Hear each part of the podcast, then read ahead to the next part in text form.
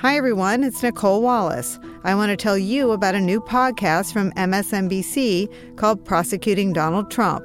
It's hosted by MSNBC legal analysts and veteran prosecutors Andrew Weissmann and Mary McCord. This week, Donald Trump became the first former president ever to be arraigned on criminal charges, pleading not guilty to 34 felony counts of falsifying business records. Andrew and Mary, with their combined five decades of prosecuting experience, help us understand how prosecutors like Alvin Bragg, Fani Willis, and Jack Smith think about building a case when the defendant happens to be a former president. Stay right here to listen to a special preview of the latest episode and search for Prosecuting Donald Trump wherever you're listening to hear the full episode and follow the series.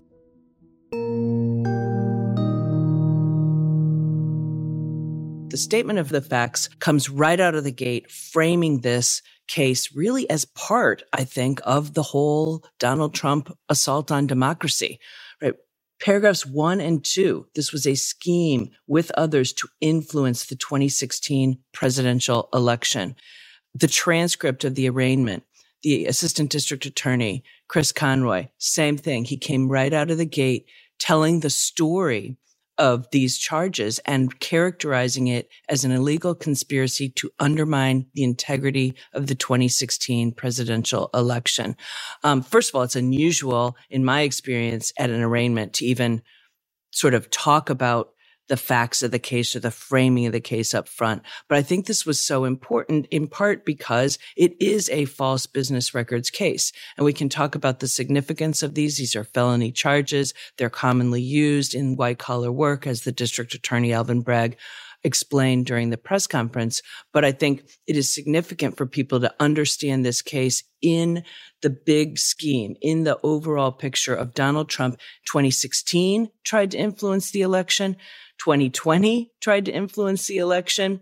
Post 2020 is still trying to overturn the election, and he'll be doing this going into 2024. He's done it multiple different ways, but there is a through line here, and we see it in this indictment. It started with these hush money payments that were done specifically to influence the outcome of the election and at a critical time in the election, too. But I don't know, Andrew, whether you had that same opinion. Absolutely. That was my first thought, which is they really were thinking about sort of two audiences. One was at an ultimate trial, how do you get a jury to care? Um, is this just as as people were saying, oh, it's just hush money payments. It doesn't add anything in terms of what we know about Donald Trump. We already knew that he had that kind of history. No one was voting for him because he's a paragon of virtue. Um, after all, there was the Access Hollywood tape, and people he still got elected. And what this was saying is this is actually an election fraud case, and that scheme happened to trip over these crimes, which is filing false business records. But it was really sort of why you should care. Um, and I think the second audience was the public, uh, trying to educate the public as to why the former president of the United States for the first time in history is being charged. Thanks for listening to this special preview of Prosecuting Donald Trump. Search for Prosecuting Donald Trump wherever you're listening to hear the full episode and follow the series.